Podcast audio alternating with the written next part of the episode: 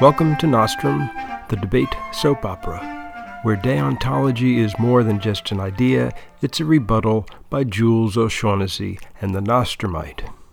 Before we get going, we do like to remind you that just as Jules and the Nostrumite began writing these episodes at the beginning, you should begin listening at the beginning. All of our previous episodes are available at www.jimmenick.com.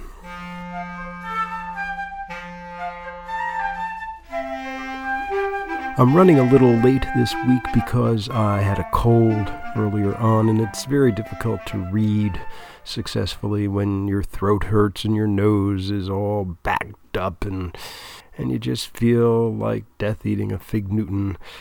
But I have recovered, not a hundred percent, but well enough to present episode 65 The Magnificent Sevens. Think of them all seas, deadly sins, cardinal virtues, voyages of Sindbad, samurai, cities of gold, days in May, bride slash brothers, slash 11, days of creation, little Foy's, Santini brothers, Robin's Hoods, seals, heavens, hills of Rome, faces of Dr. Lao, years until the itch. Is seven a popular number or what? And now there are seven people in conference room 121 of Manhattan's Hunted Enchanters Motel. Two debaters, three judges, two observers. How simple, how elegant. It is high school academic achievement in its finest hour what a snake pit. 1. The Af Robinsky. The Af Robinsky stands at the front of the room, waiting for the assurance that all the judges are ready. In his left hand he holds the folder with the printout of his case. In his right hand he holds his stopwatch. Although he will not be the official timer, he will track every second of his own speeches himself to ensure perfect precision a perfect debate, and he seeks nothing less in every round, requires the skills of a Grand Central Terminal train dispatcher. One second off and absolute chaos can result. The Af Rubinsky is wearing a straightforward charcoal suit that would feel at home on the frame of any faceless gray accountant, in any deeply buried sub basement office, in any cog manufacturing corporation in America one does not call attention to one's clothes. It's a good axiom for business and a good axiom for debate. One's clothes are simply the platform from which to present oneself. Should the viewer notice the self or the platform? The AR is a stern looking senior with much of his face hidden behind severe black glasses that make his eyes look like distorted, forlorn fish occasionally peering out the side of their bowl. Rumor has it that he smiled at a tournament once when he was a sophomore, but no one has ever been able to verify this fact. The Af Rubinsky twitches his nose. He is not pleased with his judging pool. When you visit Mount Olympus, you expect gods, not the faceless mortals he sees before him now. He recognizes Tarnish Jutmal, but perceives him as a mere provincial coach, probably incapable of appreciating national level debate when he sees it. The other two are unknown to him a pretty young woman who is probably an ex debater, which is not intrinsically a bad thing, and a prepossessing but hard to figure black man who has a bag of pretzels next to his flow pad. There are also two observers a middle aged woman of no apparent consequence, and another high school kid. He puts them out of his mind. And finally, there is his opponent, the Neg Rubinsky, whom he has debated a dozen times in their contemporaneous forensic careers. He has beaten her eight of those twelve rounds. Tonight he intends to take her in one bite, chew her to bits, and spit her out on the floor in little pieces. To the Af Rabinsky, debate is not war, it is hell, and he himself is Satan. At the signal that the judges have their pens poised, waiting to note his every thought, the Af Rabinsky clicks his stopwatch and begins. 2. Seth B. Obamash. Seth begins flowing as the Af Rabinsky begins his case. To a debate demigod policy division, flowing an LD round is a waste of skills akin to a heart surgeon treating a hangnail. But an LD Seth is in no way a demigod, nor even a hero, nor even one of those faceless Homeric soldiers, son of so and so, who exist like non star Enterprise officers only to be killed within a moment of their first mention.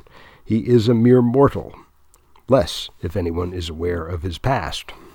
When he walked into the classroom, the last of the seven to do so, everyone was ready and waiting. The two Rabinskys glanced up at him, but there was no recognition in their eyes. Of course not. They are not Northeasterners and not policy debaters. His fame, such as it is, either from his accomplishments or his fall from grace, would not have reached as far as they. But that could not be said of the others in the room. Tarnish Jutmal took Seth's arrival in stride, giving a small, if surprised, smile and nodding in greeting. That would be expected of Tarnish. He has always been a gentleman in any situation, and he has his own past, as everyone knows. Who would he be to cast stones? Lisa Tort's reaction was much colder. That, too, would be expected. The little twit had run to the Vale priest and cuted her way into his job before his desk had even cooled off. The thought of her taking over the Vale Policians makes Seth's blood curdle.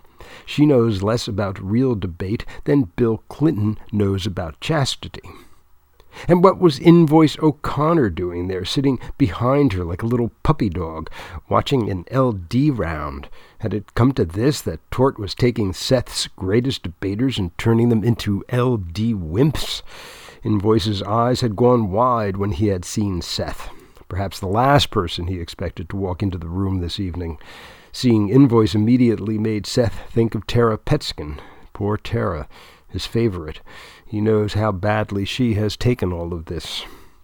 And finally, there was that blowsy nut milk woman from Bissonnay. She had greeted Seth with a glare of total detestation. The damned amateur. If there is one thing Seth hates more than any other in forensics, it is the amateurs, the parents who come in and judge a few rounds and think they know everything and want to take over and end up just getting in the way of the professionals. They come and go every year, and they are one of the things that make LD the second rate activity that it is. In policy, everyone is a pro. They have to be, from the coaches to the debaters to the judges. In LD, everyone is an amateur, from the coaches to the debaters to the judges. Seth pops another pretzel into his mouth as he continues to flow his first LD round. 3. Tarnish Jutmal. Tarnish Jutmal's eyes are on the page of the flow pad on the desk in front of him, and he is doing his best to absorb the arguments of the Af Rabinsky. Even the most experienced judge cannot for the slightest second allow his mind to wander for fear of losing track of a complex argument, and therefore not doing the best one can to evaluate the round. But Seth B. Obamash back in forensics at the original Veganza, judging the LD round robin? What next? Bill Gates becoming a Marxist? Tarnish was shocked to see Obamash walk into the room, but he did his best to cover himself but it's not so easy to maintain that level of disinterest for an entire round. He has to admit that after he absorbed the original shock of Seth's arrest and defrocking, so to speak, he hadn't given him much thought. He had never really liked or disliked Seth, or even considered him in terms of liking or disliking. He was the policy guru of the district, firmly entrenched at Vale of Ignorance, and that was the end of it. The whole incident in Miami was just, well, incomprehensible. The idea of, ugh, but he has to admit, despite its venality, it certainly didn't endanger Seth's team. They were firmly ensconced in the Enchanted Hunters Motel, and one Obamash more or less wouldn't make much of a difference. Even if an emergency had ensued, there were plenty of other responsible adults around to handle it. But then again, what if all the responsible adults suddenly became irresponsible and went off to seek their pleasures with the ladies of the evening at the local flesh pot establishments? The thought for Jutmal reaches an impassable disconnect. He cannot understand it on any level. Welcome to the Bahamas.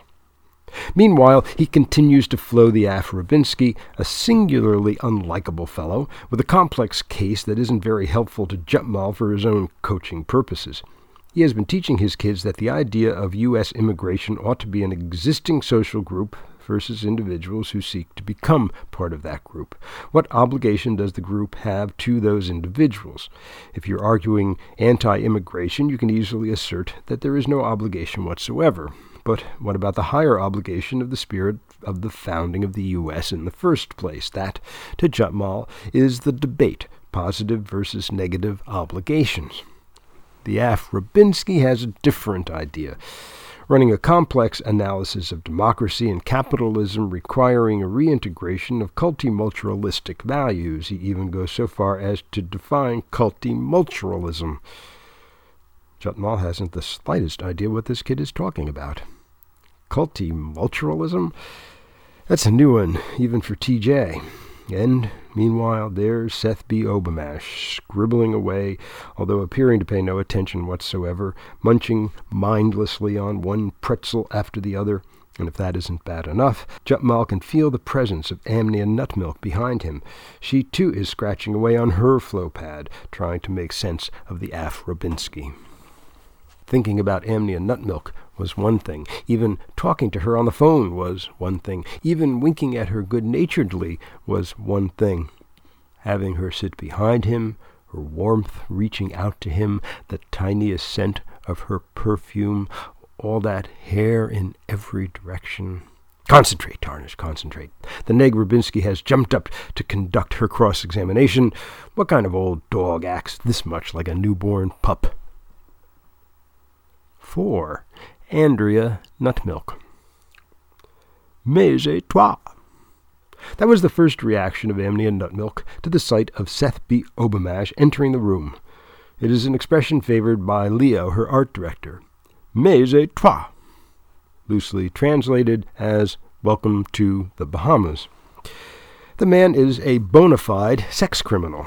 To Amnia, it is not so much the nature of the act and its innate reprehensibility as it is the low rent aspects of it all. Soliciting hookers in the middle of the night at a debate tournament. Talk about gauche. A parent imagines this activity is being conducted at the highest levels, intellectual intercourse led by pedagogic idealists of the highest nature, leading their teams into a bright new millennium. You don't imagine a Randy coach out tomcatting while the kids go into rut back in some sleazy Miami motel. You're exaggerating, Amnia. You know better. You are a sophisticated editor of one of the most sophisticated magazines in the world. You are well aware that many people have sex lives that are less than appealing, but not exactly unusual. One of the truisms of life is that everyone, everyone, is a sexual being, no matter how attractive mentally and physically a person may appear. One way or the other, sex is a factor in their existence.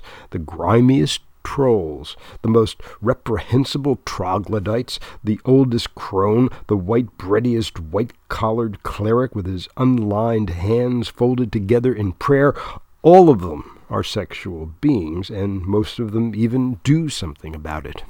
Sex. Brr. Sex? You've been divorced too long, Amnia.